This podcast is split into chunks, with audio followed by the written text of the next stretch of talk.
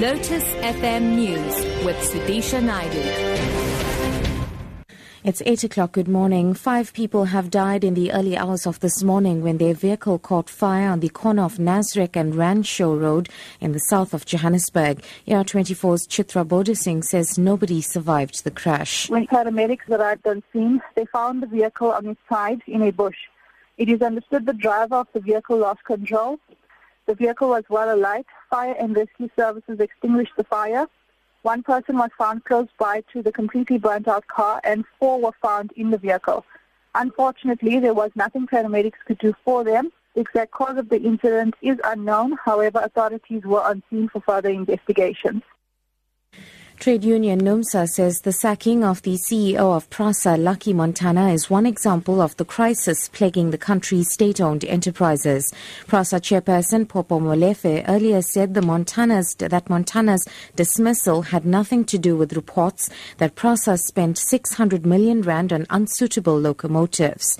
He says the decision relates to the negative statements Montana made about the board. NUMSA General Secretary Irvin Jim says there seems to be an agenda to get rid of the current leadership in a non-transparent manner. For instance, if you take Eskom, there has been a suspension of CEOs. Suddenly, one of them has been allowed to come back.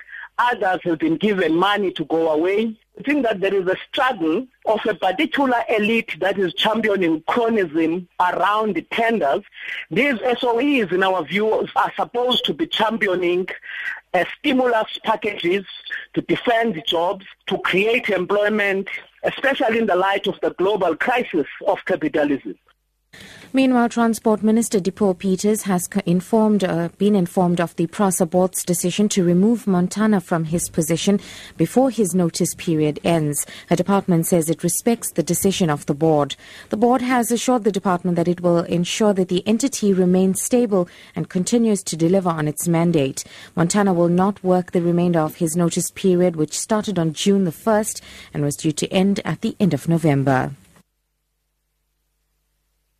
In other news now, Australia is holding a memorial service to mark the anniversary of the MH17 air disaster over Ukraine in which 298 people, including 39 Australians, died. A plaque with the victims' names has been unveiled in the gardens of Parliament House in Canberra.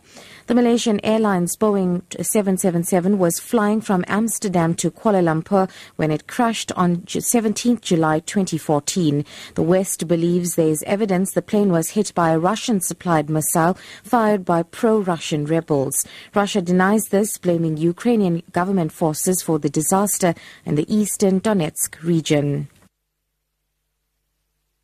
And wrapping up back home, residents of the south and northeastern parts of the country should brace themselves for extreme cold temperatures today. The South African Weather Services says the cold front is, however, on its way out and temperatures will begin to increase again over the weekend. Forecaster Christina Tale. We're expecting temperatures to be quite cool already this morning. We're sitting at very cold conditions with Pretoria sitting around 3, Johannesburg 0 and Vereeniging minus 1. So conditions are very cold. The rest of the day we are expecting temperatures to increase, but um, still staying on the cold side. We've got Pretoria at a maximum of only 14, Johannesburg only sitting at 11, whilst the Vereeniging we've got very cold conditions sitting at only 10 degrees later on today.